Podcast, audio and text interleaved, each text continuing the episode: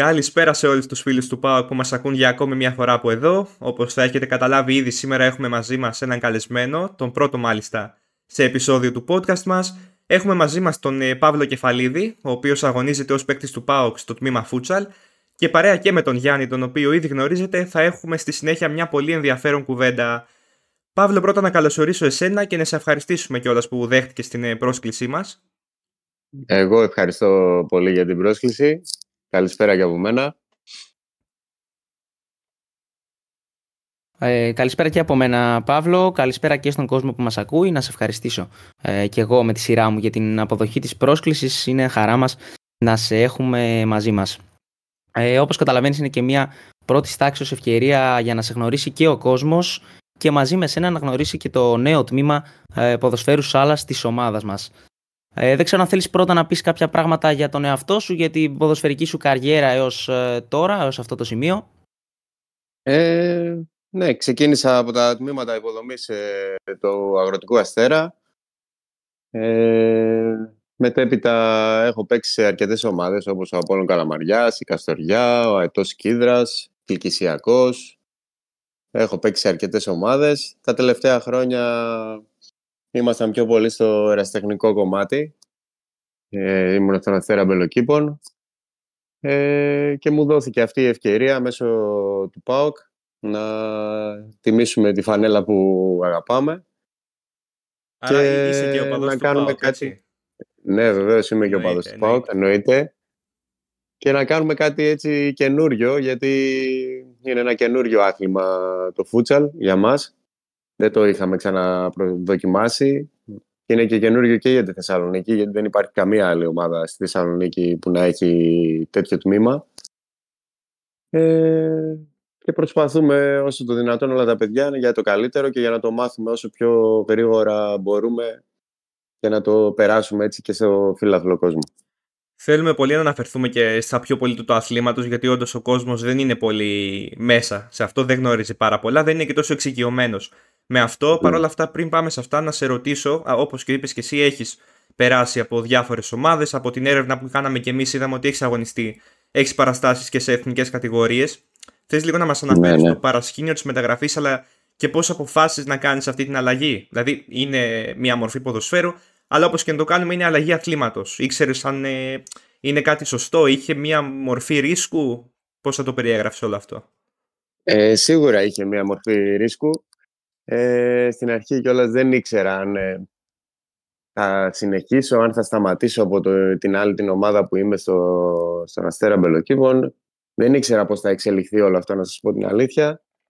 Αλλά και μόνο όταν σου ζητάει σε καλή ο ΠΑΟΚ για να φορέσεις τη φανέλα του, δεν μπορείς να πεις όχι εύκολα. Οπότε είπα θα το δοκιμάσω και αν μου αρέσει θα συνεχίσω σε αυτό το κομμάτι. Και έτσι και έγινε. Ναι. Από ό,τι έχω δει, δεν είσαι ο μόνος που έπαιζε μάλλον ποδόσφαιρο στο παρελθόν. Αν δεν κάνω λάθος, οι περισσότεροι από τη νέα ομάδα του ΠΑΟΚ παίζατε ποδόσφαιρο κανονικό, όχι σάλας. Ναι. Πόσο εύκολη ήταν η προσαρμογή σας, κυρίως η δική σου αλλά και των υπόλοιπων παιδιών, στο άθλημα? Και γενικά πόσο εύκολο είναι για κάποιον να προσαρμοστεί από το κανονικό ποδόσφαιρο στο χόρτο στο ποδόσφαιρο σάλας, και ποιες είναι οι βασικές διαφορές των δύο παραποιήσεων του ποδοσφαίρου? Ναι, δεν είναι καθόλου εύκολο. Το φανταζόμουν πιο εύκολο, αλλά δεν είναι. Έχει πολλές διαφορές. Η μπάλα είναι μικρότερη, είναι πιο βαριά, δεν κάνει τόσα γκέλ στον αγωνιστικό χώρο. Έχει άλλους κανόνες τελείως το φούτσαλ από το κανονικό ποδόσφαιρο. Παράδειγμα, δεν μπορείς να γυρίσεις την μπάλα στον τερματοφύλακα 2 φορές. Έχει πολλές διαφορές, τις οποίες δεν σας κρύβω ότι ακόμα τις μαθαίνουμε. Έχουν περάσει 2 μήνες, 3 που έχουμε ξεκινήσει και ακόμα μαθαίνουμε το παιχνίδι. Αλλά μέρα με τη μέρα και προπόνηση με την προπόνηση γινόμαστε καλύτεροι. Και αυτό νομίζω βγαίνει και στο γήπεδο. Φαίνεται σίγουρα. Και από τα αποτελέσματα άλλωστε. Σίγουρα. Τώρα πάνω σε αυτή την ερώτηση, συγγνώμη Γιάννη, που έκανε ο Γιάννης τώρα, στις διαφορές και τις δυσκολίες. Πολλοί διάφοροι που ίσως να μην είναι και τόσο εξοικειωμένοι με αυτό, και με τα δύο, ίσως και με το ποδόσφαιρο αλλά και με το φούτσαλ ιδιαίτερα, παρομοιάζουν το ποδόσφαιρο σάλα, αυτό που κάνετε τώρα εσείς, με το κλασικό, ξέρεις, 5x5 που πάμε και παίζουμε ή σε κάποια γειτονιά ή σε κάποιο γηπεδάκι, διάφορα που όλοι μας παίζουμε κατά περιόδους. Πόση αλήθεια υπάρχει σε αυτό, πόσο παρόμοιο είναι αυτό το χωριάτικο, αν το πω έτσι, που θα κάνει ο καθένας μια στο τόσο, με το οργανωμένο ποδόσφαιρο σάλας στο γήπεδο? Και πάλι έχει διαφορά, γιατί στο 5x5 η μπάλα είναι κανονική, δεν είναι 4. Έχει διαφορά στις θέσεις, γιατί στο φούτσαλ υπάρχουν συνέχεια αλλαγές κινήσεων και θέσεων μέσα στον αγωνιστικό χώρο. Έχει διαφορετική αλλαγή και πάλι στους κανόνες. Έχει άλλους κανόνες στο φούτσαλ από το 5x5. Και φυσικά είναι το τερέν που δεν είναι πλαστικός χλωροτάπητας, είναι παρκέ και γλιστρά, είναι πολύ διαφορετικό. Ναι. Ήθελα να ρωτήσω κατά πόσο διαφέρει και ο ρυθμός του παιχνιδιού. Δηλαδή από έξω φαίνεται ότι είναι πολύ πιο γρήγορο από το ποδόσφαιρο. Είναι πολύ πιο γρήγορο, υπάρχει μεγάλη ένταση. Νομίζω ότι θα το παρουσίαζα κάπως σαν το handball ή σαν το μπάσκετ. Έχει μεγάλη ένταση και εγώ δεν το περίμενα να κουραζόμαστε τόσο πολύ μέσα σε έναν αγώνα. Γι' αυτό και υπάρχουν τόσες πολλές αλλαγές. Ο προπονητής μπορεί να κάνει αλλαγή όποτε θέλει και συνήθως γίνεται αλλαγή ένας παίχτης στα 2 με 3 λεπτά. Δηλαδή μετά τα 2-3 λεπτά καταλαβαίνεις και εσύ από το σώμα σου ότι έχεις εξαντληθεί αρκετά και πρέπει να γίνεις αλλαγή. Ναι, χωρίς περιορισμό φαντάζομαι στις αλλαγές. Χωρίς κανένα περιορισμό και ναι, ακόμα και αυτό είναι κάτι που εμείς που παίζαμε δεκάρι τόσα χρόνια δεν το έχουμε συνηθίσει. Δηλαδή να βγαίνουμε αλλαγή, να ξαναμπαίνουμε, να ξαναβγαίνουμε. Είναι κάτι πολύ καινούριο και αυτό. Ναι. Αν δεν απατώμε, παίζετε 2-20 λεπτά, έτσι? Είναι 2-20 λεπτά το ημίχρονο? Είναι 2-20 λεπτά και ο χρόνος σταματάει κάθε φορά που θα βγει η μπάλα έξω ή σε κάποιο φάουλ, οτιδήποτε. Ναι. Πολύ ωραία. Αν δεν κάνω κι εγώ λάθος, τώρα έτσι και η παρουσίασή σου στον ΠΑΟΚ λέει ότι αγωνίζεσαι ως εξτρέμ, έτσι, στο 5x5 εδώ στο Σάλας, έτσι? Η εξτρέμ ή πίσω θα κάτσω, που θα είναι ο κεντρικός. Συνήθως παίζουμε σε ρόμβο. Ναι. Θα στο δώσω να καταλάβετε. Είναι ένας πίσω, ένας δεξιά, ένας αριστερά και ένας μπροστά που λέγεται η θέση pivot. Γενικότερα θα κάτσω ή πίσω ή στα φτερά, ναι. Γενικότερα εσύ στο 11x11 που έπαιζες μέχρι προτείνως ήσουν ένα στόπερ? Ήμουν ένα στόπερ και αμυντικό χαπ. Ωραία. Τι θεωρείς ότι σου πάει περισσότερο, αλλά και τι προτιμάς? Κάπως έτσι, καταλαβαίνεις. Ναι, μ' αρέσει όταν είμαι πίσω, μ' αρέσει να οργανώνω την ομάδα, να κρατάω την άμυνα. Μ' αρέσει όλο αυτό. Τώρα και κάποιες στιγμές να είμαι, ξέρω εγώ, αριστερά στον αγωνιστικό χώρο, δεν έχω κανένα πρόβλημα. Όπως και να έχει, μ' αρέσει να παίζω ποδόσφαιρο. Το φούτσαλ είναι αρκετά ποδοσφαιρικό, γιατί ακουμπάς την μπάλα πολλές παραπάνω φορές από ό,τι σε ο εντεκάρι. Και όλο αυτό μας δίνει έτσι ένα παραπάνω κίνητρο. Ωραία, ωραία. Από ό,τι έχω δει σε μια αναζήτηση που έκανα για εσένας, σε έχουμε δει να αγωνίζεσαι και στην Τούμπα, στο γήπεδο της Τούμπας. Θες να μας πεις κάτι παραπάνω για αυτή την εμπειρία? Ήταν μια τρομερή εμπειρία. Έχω δουλέψει στην μπουτίκ του ΠΑΟΚ και ήμουνα για 9 χρόνια. Και είχε κανονιστεί να γίνει ένα παιχνίδι μεταξύ στελεχών της ΠΑΕ και από την εταιρεία που δίνει την ομάδα, τη Μακρόν. Είχαν έρθει κάποιοι άνθρωποι από Ιταλία κτλ. Και διοργανώσαμε έτσι ένα ωραίο αγώνα στην Τούμπα. Ποιος κέρδισε, ναι. Το μάτς ήρθε ισόπαλο, αν θυμάμαι καλά, ήταν 3-3. Και δεν έμεινε κανείς στεναχωρημένος. Κανένα, ναι, ακριβώς. Πολύ ωραία. Πάντως ήταν τρομερή εμπειρία. Εντάξει, δεν το συζητώ, το να πατάς στο γήπεδο της Τούμπας είναι κάτι το μοναδικό. Νομίζω είσαι από τους τυχερούς που το έχουν καταφέρει αυτό. Ναι, ναι, ισχύει. Το γήπεδο χαλί, χαλί, πραγματικό χαλί. Αναφέρθηκες πριν ότι παίζεται κυρίως σε σάλα, έτσι, σε κλειστά γήπεδα handball. Ναι. Βέβαια, αν δεν κάνω λάθος, στη Β' Εθνική υπάρχει αυτός ο... Μπορούν κάποιες ομάδες να δηλώσουν έδρα και σε 5x5 ανοιχτό γήπεδο, τύπου ναι. πλαστικό. Και τι θυμάμαι το παιχνίδι του Κυπέλου με την ΑΕΠ Ψυχικού. Ακριβώς, ναι. Και εκεί παίξαμε σε εξωτερικό γήπεδο και αυτό ήταν κάτι που μας μπέρδεψε αρκετά, γιατί κάναμε προετοιμασία 2 μήνες σε παρκέ και ξαφνικά πήγαμε να παίξουμε σε ένα γήπεδο το οποίο ήταν πλαστικό, τύπου 5x5. Και ναι, εκεί είναι η αλήθεια ότι μπερδευτήκαμε αρκετά. Αυτό δεν υπάρχει βέβαια στην πρώτη κατηγορία, υπάρχει μόνο στη Β' για να διευκολύνει λογικά τις ομάδες να ανταπεξέλθονται στις συνθήκες του αθλήματος. Ωραία. Είχατε προλάβει να κάνετε κάποια προπόνηση έστω σε χόρτο νωρίτερα? Όχι. Κάναμε. Την τελευταία μας προπόνηση την είχαμε κάνει σε χόρτο, αλλά και πάλι είναι τελείως διαφορετικό, γιατί το γήπεδο τους... Ναι, και το γήπεδο τους ήταν κιόλας καινούριο. Το χόρτο ήταν αρκετά ψηλό. Και η μπάλα, ειδικά οι τεσσάρες που παίζουμε και είναι πιο βαριές, όπως σας εξήγησα, ήταν πολύ δύσκολο να έφευγε με πολύ μικρότερη ταχύτητα από ό,τι στο παρκέ. Ναι. Αλλά εντάξει, ήταν μια εμπειρία που έπρεπε να τη ζήσουμε κι αυτήν. Και όπως είπα, πρέπει συνέχεια... να κάνουμε καινούργια πράγματα. Ό,τι βλέπουμε τώρα, παράδειγμα, η τελευταία ομάδα που παίξαμε έπαιξε με 5ο παίχτη, το οποίο δεν το είχαμε ξαναδεί. Ποιες ήταν οι συνθήκες για να συμβεί κάτι τέτοιο, αν θέλεις λίγο να μας πεις?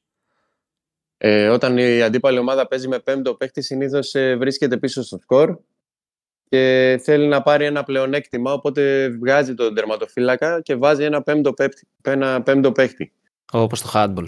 Ναι. Ακριβώς. Και θέλουν έτσι να έχουν ένα πλεονέκτημα, να γυρνάνε όσο περισσότερη ώρα μπορούν την μπάλα μέχρι να βρουν το κενό για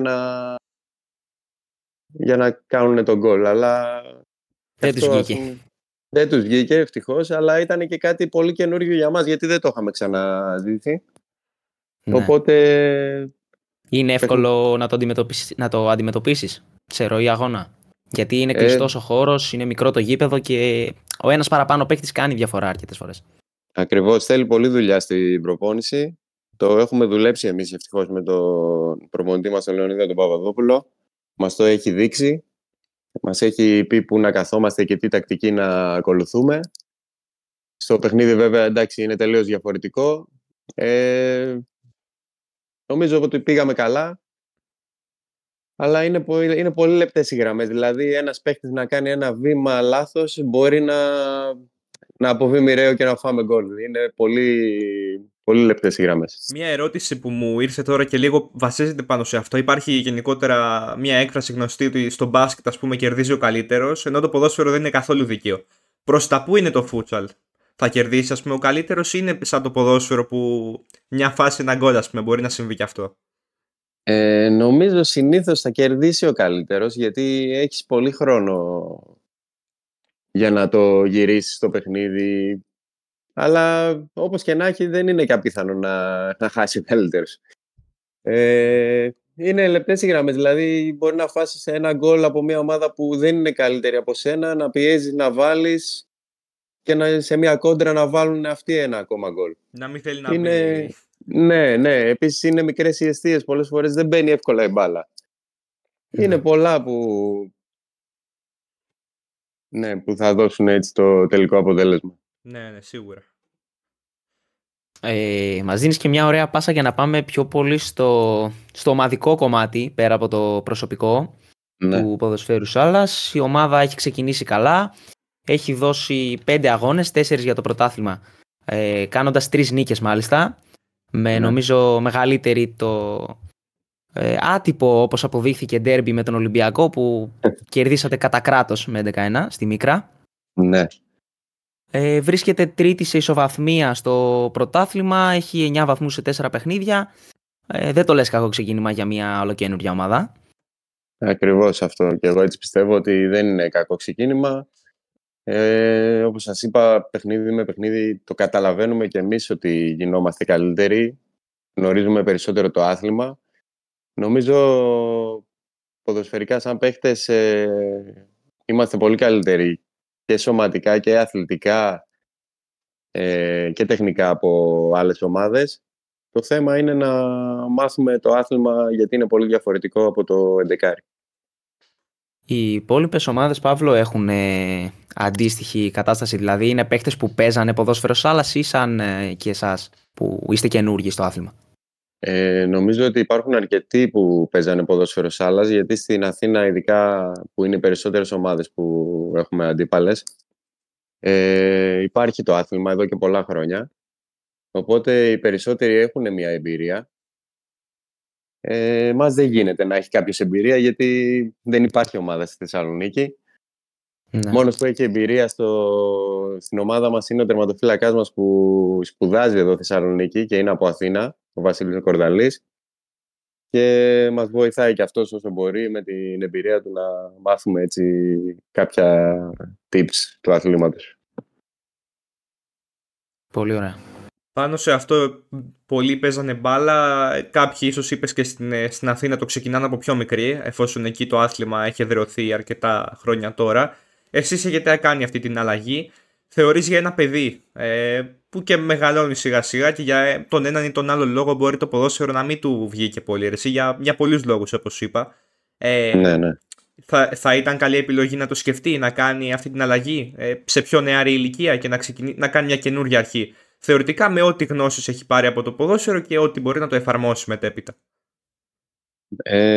Ναι, το θεωρώ πολύ σωστή επιλογή και πιστεύω κιόλας στο άθλημα ότι με το χρόνο θα ανέβει περισσότερο.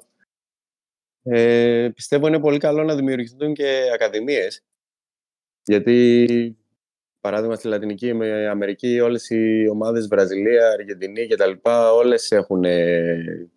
Όλοι οι μικροί παίχτες ξεκινάνε από εκεί και αργότερα, ας πούμε, μπορεί να βγουν στο 11. Ναι, το θεωρώ ένα πολύ ωραίο και ενδιαφέρον άθλημα, το οποίο δεν έχει να ζηλέψει κάτι από το ποδόσφαιρο. Δηλαδή ίσα ίσα έχει περισσότερο μπάλα από ότι στο 11, και νομίζω κάθε παίχτης μπορεί να το δοκιμάσει αν βρει την ευκαιρία, ναι. Αρκετά ωραίο αυτό που είπες στο τέλος. Εντάξει, γιατί πολλοί ίσως να έχουν παροπίδες, γιατί αγαπάνε όντως πολύ το ποδόσφαιρο, αλλά να καταλάβει και ο κόσμος ότι αν αγαπάς το ποδόσφαιρο μπορείς να στεριώσεις εκεί και στο... Ναι, ακριβώς, ναι. Σε ό,τι αφορά την ομάδα, φαίνεται προς τα έξω από τα λίγα που έχουμε δει μέχρι στιγμής ότι υπάρχει ένα πολύ καλό κλίμα μέχρι στιγμής. Ισχύει αυτό? Έχετε γνωριστεί ποδοσφαιρικά πάντα και σαν παρέα? Η αλήθεια είναι ότι έχει δημιουργηθεί ένα φανταστικό κλίμα. Πραγματικά εγώ σε όποια ομάδα και να ήμουν, κάτι αντίστοιχο δεν είχα ξαναζήσει. Δεν ξέρω αν φταίει το ότι είμαστε κοντά ηλικιακά. Δεν ξέρω πραγματικά τι φταίει, αν κάποιοι γνωριζόμαστε έτσι λίγο από τη Θεσσαλονίκη γενικά, είχαμε κάποιες επαφές. Πάντως υπάρχει ένα τρομερό κλίμα οικογενειακό, δεν έχει μαλώσει ποτέ κανείς με κανέναν. Είναι φανταστικό αυτό που συμβαίνει φέτος στην ομάδα. Άρα έχετε βρει χημεία μεταξύ σας? Ναι, υπάρχει αρκετή χημεία. Μας έχει βοηθήσει πάρα πολύ και ο Γιώργος ο Μαυρίδης και ο Ανέστης Σολιώνης που είναι η αρχηγή της ομάδας, και με τον προπονητή μας, τον Λεωνίδα τον Παπαδόπουλο, που έχει τρελή εμπειρία από φούτσαλ και γνωρίζει καταστάσεις και τα λοιπά, βοηθάει και αυτός όσο γίνεται. Το κλίμα πάντως στα αποδυτήρια είναι φανταστικό. Νομίζω ότι είναι και η αρχή. Φαίνεται, ναι, και αυτό. Ναι. Οπότε με βάση αυτή την ομάδα... Συγγνώμη, Παύλο, συνέχισε άμα θέλεις. Χαιρόμαστε που φαίνεται και βγαίνει προς τα έξω όλο αυτό. Ναι. Οπότε, εντάξει, η ομάδα έχει δεθεί, έχει γίνει μια καλή αρχή, ακόμα το μαθαίνετε. Νομίζω δεν χρειάζεται ερώτηση. Αυτός στόχος είναι το πρωτάθλημα, το έχει πει ξεκάθαρα και με επίσημες ανακοινώσεις, και εσείς νομίζω το θέλετε, την άνοδο στην πρώτη κατηγορία. Πιστεύεις ότι είναι η ομάδα έτοιμη και στο σωστό δρόμο για να αντέξει μια ολόκληρη σεζόν? Είναι νωρίς ακόμα, τα πάτε καλά. Θεωρείς ότι έχετε αυτό που χρειάζεται ώστε να βγάλει? Γιατί για να κερδίσεις ένα πρωτάθλημα, είτε είναι αυτό είτε Α είτε Β, πρέπει να έχεις μια συνεχή πορεία καλή. Θα υπάρχουν και κακές μέρες, αλλά γενικότερα πρέπει να είσαι έτοιμος για πρωταθλητισμό. Αυτό που λέμε, θεωρείς ότι έχετε αυτό που πρέπει? Ναι, νομίζω ότι μόνο που φοράμε τη φανέλα του ΠΑΟΚ είναι πρέπει να πρωταγωνιστήσουμε. Νομίζω όλοι μπαίνουμε στο γήπεδο με αυτό το σκεπτικό, να πάρουμε τη νίκη σε κάθε παιχνίδι. Ναι, νομίζω ότι είμαστε στο σωστό δρόμο. Παιχνίδι με παιχνίδι γινόμαστε καλύτεροι. Πιστεύω μετά στο δεύτερο γύρο θα έχουμε τρελή διαφορά σαν ομάδα, γιατί θα έχουμε μάθει το παιχνίδι, θα έχουμε μάθει τις ομάδες. Θα είναι ένα τελείως διαφορετικό, θα το βλέπουμε τελείως διαφορετικά κι εμείς. Και νομίζω έχουμε όλα τα φόντα για να πρωταγωνιστήσουμε και να ανεβάσουμε την ομάδα στη μεγάλη κατηγορία. Χαιρόμαστε κι εμείς να το ακούμε και νομίζω και ο κόσμος όταν θα το ακούσει. Ναι. Παύλο, η αντιμετώπιση σας από τον κόσμο μέχρι στιγμής ποια είναι? Είδαμε ότι στο παιχνίδι με τον Ολυμπιακό υπήρχε κόσμος στην κερκίδα και από τους οργανωμένους. Πέρα από τους οργανωμένους υπάρχουν και άλλοι φίλαθλοι που έρχονται να δουν τα παιχνίδια στη Μίκρα ή και εκτός έδρας, βέβαια τα περισσότερα είναι στην Αθήνα όπως είπες. Ναι, υπάρχει συμμετοχή του κόσμου και μας ευχαριστεί ιδιαίτερα αυτό. Ειδικά με τον Ολυμπιακό, ας πούμε, ο κόσμος ήταν εκεί, έκανε κερκίδα και δεν θέλει και πολύ για να φτιάξει μια ωραία ατμόσφαιρα σε ένα κλειστό γήπεδο όπως είναι της Μίκρας. Τώρα στο τελευταίο παιχνίδι δεν είχαμε πολλή συμμετοχή από τον κόσμο και κοιταζόμασταν λίγο περίεργα, λέγαμε τι γίνεται, γιατί και τα λοιπά. Αλλά είμαι σίγουρος ότι ο κόσμος θα είναι κοντά μας, εννοείται τον χρειαζόμαστε, δίνει άλλο παλμό. Τα πόδια μας είναι, τρέχουμε σαν τρελή όταν ακούμε συνθήματα του ΠΑΟΚ και μας ψυχώνουνε. Εννοείται πως τους θέλουμε δίπλα μας και είναι πανέμορφο όταν γίνεται έτσι μια ωραία ατμόσφαιρα απ' έξω. Ήτανε το επόμενο που θα σε ρωτούσα. Παίζετε στον ΠΑΟΚ, φοράτε μια βαριά φανέλα με ένα μεγάλο σήμα και με ένα δυνατό λαό από πίσω. Υπάρχουν παίχτες που αυτό τους βοηθάει πολύ και τους ξεκλειδώνει συσσαγωγικά και άλλους που τους δημιουργεί πίεση. Τι από τα δύο ισχύει, και σε σένα και στα υπόλοιπα παιδιά, αν έχετε συζητήσει για κάτι αντίστοιχο? Πίεση, ναι, υπάρχει η πίεση, αλλά όλο αυτό προσπαθούμε να το βγάλουμε προς το θετικό και να μας επηρεάσει αρνητικά. Και νομίζω πως... Ναι, να βγει ένα έξτρα κίνητρο ακριβώς, να πάρουμε περισσότερο αυτοπεποίθηση και νομίζω πως σιγά σιγά αυτό γίνεται. Και γι' αυτό εννοείται πως θέλουμε τον κόσμο. Δηλαδή ένα άδειο γήπεδο δεν θα έλεγε τίποτα για εμάς. Ναι. Κάτι άλλο που ήθελα να σε ρωτήσω. Έκανες, όπως είπες, το όνειρό σου πραγματικότητα, αγωνίζεσαι με τη φανέλα του ΠΑΟΚ. Υπάρχει στο πίσω μέρος του μυαλού σου η εθνική ομάδα Σάλας? Μας το είχε πει από την αρχή ο προπονητής μας ότι κοιτάξτε να δείτε, μπορεί να σας φαίνεται περίεργο, αλλά σε ένα χρόνο μπορεί να είστε στην εθνική. Και γελούσαμε εμείς μεταξύ μας, λέγαμε τώρα τι λέει, ξέρω εγώ, πώς γίνεται αυτό. Αλλά ναι, δεν είμαστε αρνητικοί, εννοείται κάτι τέτοιο θα ήταν... Γι' αυτό ένα ακόμα όνειρο ζωής. Αλλά προς το παρόν θέλουμε να επικεντρωθούμε στο τι κάνουμε με τον ΠΑΟΚ, να πετύχουμε το στόχο μας, να μάθουμε όσο περισσότερο γίνεται το άθλημα και από εκεί και πέρα όλα είναι ανοιχτά. Δεν είμαστε αρνητικοί για κάτι τέτοιο, εννοείται. Ναι. Σε σχέση με τη βαθμολογία, τι ισχύει? Γιατί τα έψαξα λίγο, τα γράφουν κάπως μπερδεμένα στα site. Είναι δύο όμιλοι στη Β κατηγορία, ο πρώτος και ο δεύτερος. Από ό,τι είδα, περνάνε οι 4 από τον κάθε όμιλο σε προημιτελικά. Περνάνε οι 4 από το... Και εγώ δεν τα ξέρω και πολύ καλά, μην νομίζετε, γιατί όντως είναι λίγο μπερδεμένα στα site και σε αυτά. Περνάνε οι 4 πρώτοι από κάθε όμιλο και μετά γίνεται ένα μεταξύ τους μπαράζ. Με μονταβαίνουν οι δύο. και ανεβαίνουν οι δύο, από όσο ξέρω. Γίνεται μπαράζ διασταύρωσης των ομίλων ή παίζετε μεταξύ σας η κάθε τετράδα σαν play-off? Νομίζω παίζει πρώτα η τετράδα και μετά γίνεται διασταύρωση ομίλων. Και πάνε οι δύο φιναλίστ. Αλλά με μία επιφύλαξη όλο αυτό. Ξέρετε. Ναι. Γιατί και εγώ που τα έψαξα, άλλα έγραφε το ένα, άλλα έγραφε το άλλο. Ναι, ισχύει. Είναι λίγο μπερδεμένη η κατάσταση και ακόμα δεν έχουμε κάνει, η αλήθεια είναι, τόσο focus σε αυτό. Προσπαθούμε να βελτιωθούμε, όπως σας είπα, σαν ομάδα. Παιχνίδι. Αυτά τα έχουμε έτσι λίγο σαν σε δεύτερη μοίρα. Το πάτε παιχνίδι με παιχνίδι, όπως λέει Ακριβώς. Με την ποδοσφαιρική ομάδα του ΠΑΟΚ, πώς θα πάτε, παρακολουθείτε, είστε κοντά? Παρακολουθούμε τους αγώνες, εννοείται, και όποτε μπορούμε πηγαίνουμε κιόλας όλοι μαζί στη Τούμπα και στο ποδόσφαιρο και στο μπάσκετ και παρακολουθούμε τα παιχνίδια. Εντάξει, νομίζω κάνει πολύ καλή χρονιά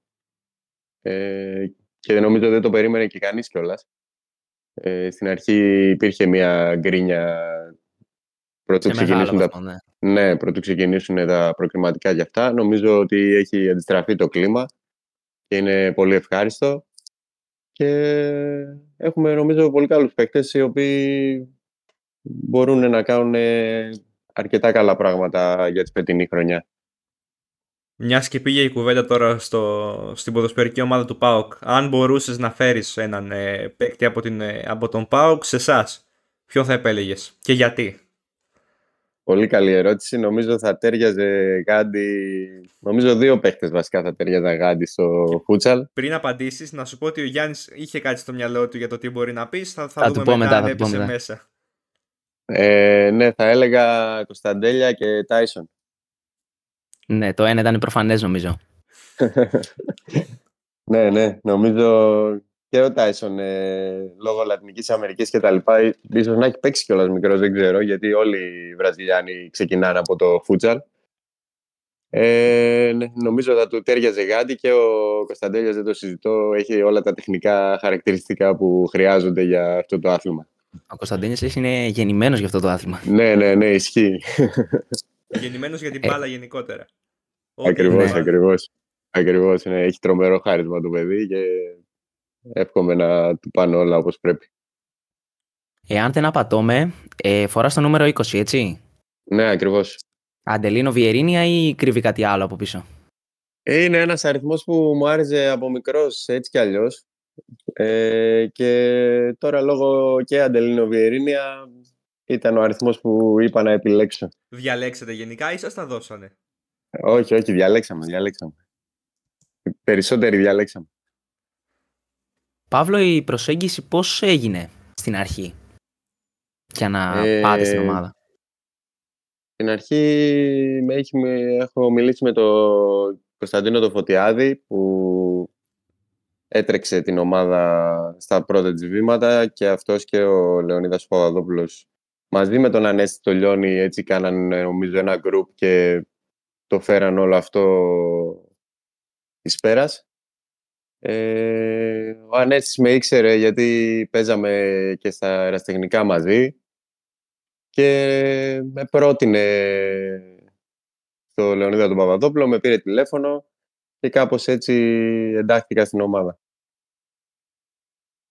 Έχετε όλοι σας μονοετή συμβόλαια? Δεν νομίζω πως υπάρχουν συμβόλαια. Τώρα είναι σαν τύπου ερασιτεχνικό όλο αυτό. Ναι. Με τα δελτία και τα λοιπά. Δεν νομίζω πως... δεν υπάρχουν συμβόλαια. Ναι, απλά επειδή στις ανακοινώσεις έγραφε για τη σεζόν 23-24, κατάλαβες γι' αυτό. Ναι, οπότε λογικά έτσι πάει μονοετή, έτσι κι αλλιώς. Και στα ερασιτεχνικά νομίζω πλέον ότι γίνεται έτσι μονοετή το συμβόλαιο. Ναι. Οκ, ωραία. Προσωπικός σου στόχος, πέρα από τον ομαδικό που είναι προφανώς η άνοδος και η καταξίωση? Ναι, είναι πιο πολύ ομαδικός στόχος και όχι τόσο προσωπικός. Προσωπικός μου στόχος είναι να βελτιωθώ όσο γίνεται σε αυτό το άθλημα, να μάθω το άθλημα όσο παραπάνω μπορώ και να είμαι στον αγωνιστικό χώρο για όσο το δυνατόν περισσότερο γίνεται. Όταν γίνει αυτό, σημαίνει πως κάτι κάνω καλά, οπότε έχω πετύχει σε αυτό που θέλω. Να σου πω την αλήθεια, όταν σου έκανε την ερώτηση, το περίμενα, γιατί εντάξει, και όταν δουλεύεις ομαδικά και δουλεύεις ώστε η ομάδα να πετύχει τους σκοπούς της, αυτόματα έρχονται και οι επιτυχίες οι προσωπικές, έτσι. Ακριβώς, ακριβώς. Ναι, και δούμε... σε αυτό το άθλημα είναι, πάει και πιο πολύ στο ομαδικό παρά στο προσωπικό, πιστεύω, γιατί είναι έτσι και λιγότερα τα άτομα, είναι διαφορετικό. Ωραία. Νομίζω καλύψαμε αρκετά γενικότερα και για την ομάδα και για σένα. Έχουμε ετοιμάσει λίγες ερωτήσεις, όχι πολλές ακόμα, πιο πολύ μονολεκτικές όσον αφορά όχι τόσο τον ΠΑΟΚ και το φούτσαλ γενικότερα, κάποια ποδοσφαιρικά διλήμματα να μας απαντήσεις. Ναι. Για το τέλος. Γιάννη, ναι, να τα αναφέρεις εσύ. Ποια είναι κατά τη γνώμη σου η πιο δύσκολη θέση στο ποδόσφαιρο και ποια στο φούτσαλ? Η πιο δύσκολη θέση στο ποδόσφαιρο. Η πιο δύσκολη θέση στο ποδόσφαιρο νομίζω είναι τερματοφύλακα. Γιατί με το παραμικρό μπορεί να κάνει 5-6 καλές επεμβάσεις και με μία λάθος να κρεμάσει την ομάδα του στην ουσία και να χάσει. Οπότε θα έλεγα το τερματοφύλακα. Στο φούτσαλ θα έλεγα ή του αμυντικού, που στην άμυνα όμως στο φούτσαλ μπορεί οποιοδήποτε να βρεθεί. Δηλαδή μπορεί ακόμα και ο επιθετικός να γυρίσει και να είναι στη θέση άμυνας. Ή και πάλι του τερματοφυλάκα. Δηλαδή αυτές οι θέσεις είναι που έχουν περισσότερο ευθύνη για την ομάδα. Ναι, βρίσκει σύμφωνα τουλάχιστον στο ποδόσφαιρο που είναι το κομμάτι μου απόλυτα σύμφωνα. Ναι, ναι, ναι. Από εμπειρία το λέω. Ωραία. Τίτλο Champions League ή τίτλο με την εθνική? Η ερώτηση είναι Champions League με τον ΠΑΟΚ ή τίτλο με την εθνική? Ναι, ναι, ναι. Πολύ ωραία και τα δύο. Τώρα τι να σας πω. Και τα δύο θα ήταν μαγικά. Εντάξει, ας το αφήσουμε, μην το πιέσουμε. Ναι, ναι, πραγματικά θα ήταν. Δεν ξέρω τι να χωρίσω. All time. Πες, Γιάννη, αν θέλεις. Κλασική ερώτηση, νομίζω. Ναι. Την περιμένεις, φαντάζομαι. Μέση ή Ρονάλντο? Είμαι Manchester United, οπότε θα πω Ρονάλντο. Καλά, πού τους βρήκαμε? Εδώ φέραμε τους Manchester United σήμερα. Είμαστε δύο γι' αυτό. Χαίρομαι ιδιαίτερα. Και τελευταία δεν τα πάμε καλά, αλλά... Καλό κουράγιο. Κάποια στιγμή θα ξανανεβούμε. Για το τέλος, all time πεντάδα με παίκτες ποδοσφαίρου, είτε παλιούς είτε τωρινούς, αλλά για ομάδα φούτσαλ. Πεντάδα δηλαδή. Για ομάδα φούτσαλ, αυτό θέλει σκέψη. Τερματοφύλακα θα έλεγα Μπουφόν. Άμυνα... θα έλεγα τη Άγκο Σίλβα, γιατί έχει και πολλά τεχνικά χαρακτηριστικά, όχι μόνο δύναμης. Και μπροστά, πες μας, η μισή εθνική Βραζιλίας του 2002. Σίγουρα Νέιμαρ, θα τέριαζε. Εδώ θα έβαζα και Μέση. Νομίζω είναι πιο κοντά στο φούτσαλ παρά ο Ρονάλντο. Και έχω και έναν ακόμα, Ναι. Έναν ακόμα. Κάτι σε κέντρο ή ο Μέση κέντρος? Δεν έχει κέντρο στην ουσία το φούτσαλ, είναι λίγο σαν ρόβος. Ναι, ναι, αυτό που ανέφερες και πριν, ναι. Ναι, οπότε θα έπρεπε να έχουμε κάποιον μπροστά, έτσι, δυνατό και τεχνίτη συνάμα. Το να βάλουμε. Ίσως και ένας Μπενζεμά θα ταιριάζει. Για μπροστά. Ωραία. Έχω στο μυαλό μου τώρα με τους φορ, κάθε φορά που σκέφτομαι έναν φορ για παράδειγμα και όσο ετοιμάζαμε για σένα και την ερώτηση, να παίζει ένας φορ στο φούτσαλ δεν μου κολλάει, γιατί έχουμε συνηθίσει να βάζουν εκεί σουτ δύναμη και λέω θα φύγει μπάλα έξω άμα τους βάλεις αυτούς να παίζει εκεί πέρα. Τι θα κάνει? Δεν θα τον χωράει ο τόπος. Θέλει διαφορετικό τρόπο προσέγγισης ακόμα και στο σουτ. Δηλαδή παίζει πολύ το μυτάκι, δεν θέλει να παίρνεις πολύ φόρα για να σουτάρεις, θέλει γρήγορες κινήσεις και να τελειώνεις τη φάση όσο πιο γρήγορα γίνεται. Ναι. Μια άλλη απορία που δημιουργήθηκε σε σχέση με τραυματισμούς. Ποιοι είστε πιο ευάλωτοι από ότι στο ποδόσφαιρο? Εγώ θα έλεγα πως δεν είναι τόσο ευάλωτο. Δηλαδή πιστεύω στο 11 είναι πιο εύκολο να τραυματιστείς. Απλά το θέμα με εμάς τώρα, γιατί έχουμε και τραυματισμούς, είναι το ότι έχουμε δύσκολα ταξίδια. Δηλαδή έχουμε ταξίδια στην Αθήνα που θα πηγαίνουμε με λεωφορείο, κάνουμε 5 ώρες και βγαίνουμε στον αγωνιστικό χώρο να κάνουμε ζέσταμα και να παίξουμε αγώνα, το οποίο όπως και να έχει... Ναι, βγαίνεις μουδιασμένος, ξαφνικά πας να κάνεις, ας πούμε, το κάτι παραπάνω και μπορεί να σε τραβήξει το οτιδήποτε. Μπορεί να πάτσεις μια θλάση, μπορεί να πάτσεις το οτιδήποτε. Νομίζω γι' αυτό είναι περισσότεροι οι τραυματισμοί μας. Θα αλλάξει, θεωρείς, αυτή η συνθήκη στην πρώτη κατηγορία, εάν τα καταφέρει ο ΠΑΟΚ φέτος? Θα είναι λίγο καλύτερα τα πράγματα στις μετακινήσεις? Ευελπιστώ να αλλάξει και πιστεύω θα γίνει κιόλας. Εντάξει, οι άνθρωποι κάνουν ό,τι καλύτερο μπορούν. Τώρα είναι μια καινούργια ομάδα, όπως είπαμε. Έχει έξοδα, έχει πολλά ταξίδια. Ευελπιστώ ότι αν ανεβούμε θα έρθουν έτσι και πιο πολλοί άνθρωποι κοντά στην ομάδα και θα βοηθήσουν ώστε να γίνει αυτό. Γενικά νομίζω ο ΠΑΟΚ σε όλα τα τμήματά του, είτε είναι καλύτερα οικονομικά είτε όχι, και με βάση και τις συνθήκες του ελληνικού αθλητισμού που είναι αρκετά κακές, νομίζω προσπαθεί να βοηθήσει όσο περισσότερο μπορεί τους αθλητές του σε κάθε άθλημα. Εννοείται, δεν έχουμε κανένα παράπονο. Ίσα-ίσα και τους φυσιοθεραπευτές μας τους έχουμε και τα ρούχα μας τα έχουμε και όλοι βοηθάνε και προσπαθούν ώστε να γίνει όσο το δυνατόν πιο καλά η δουλειά. Σίγουρα, ναι. Και εμείς που έχουμε σε επαφή έτσι μέσω της σελίδας με αθλητές, όλοι είναι ευχαριστημένοι νομίζω. Τουλάχιστον είναι μεγαλύτερη πλειοψηφία αυτών. Εννοείται, ναι. Γιάννη, δεν ξέρω, έχουμε κρατήσει κάτι για το τέλος, κάτι άλλο? Έχω μια τελευταία ερώτηση. Ποιος είναι ο αγαπημένος σου συμπαίκτης και ποιος είναι ο καλύτερος συμπαίκτης ποιοτικά? Τώρα τι θες να τον βάλεις, να γίνει ο πρώτος? Τώρα λίγο... Αγαπημένος μου συμπαίκτης και καλύτερος συμπαίκτης. Είμαι συμπαίκτης πολλά χρόνια με τον Τάσο τον Αναστασιάδη. Είμαστε από μικρή ηλικία μαζί. Ξεκινήσαμε μαζί από τις υποδομές του Αγροτικού Αστέρα κτλ. Οπότε νομίζω θα πω αυτόν και στις 2 ερωτήσεις. Γιατί επίσης όταν ήταν να έρθει στην ομάδα τον πρότεινα και εγώ, ας πούμε, και ο Αμβρόσιος που τον ήξερε. Και ήξερα ότι θα ταιριάξει γάντι σε αυτό το άθλημα. Και νομίζω δικαιώνομαι κιόλας από τις μέχρι στιγμής τα μέχρι στιγμή ποσοστά του στο σκοράρισμα ή σε assist και τα λοιπά. Τώρα που ανέφερες και το σκοράρισμα, δεν έχεις πετύχει μέχρι στιγμής κάποιο γκολ, αν δεν κάνω λάθος? Όχι, δεν κάνεις λάθος, δεν έχω πετύχει. Έχεις ένα δοκάρι. Έχω ένα δοκάρι, ναι, στο πρώτο παιχνίδι. Το σκορ ήταν 0-0, ναι. Επόμενη αγωνιστική με τους Θρακομακεδόνες, νομίζω μετά από τη σημερινή συνέντευξη επιβάλλεται τον γκολ. Και θα έρθει. Επιβάλλεται κάποια στιγμή να έρθει, ναι. Και άμα έρθει και σε αυτό το παιχνίδι που είναι αρκετά δύσκολο για εμάς, γιατί οι Θρακομακεδόνες είναι αίτητοι, θα είναι ακόμα καλύτερο. Κοίτα, και ο Κωνσταντέλιος άρχισε να το βρει. Και όταν το βρήκε, το έκανε συνήθεια μετά.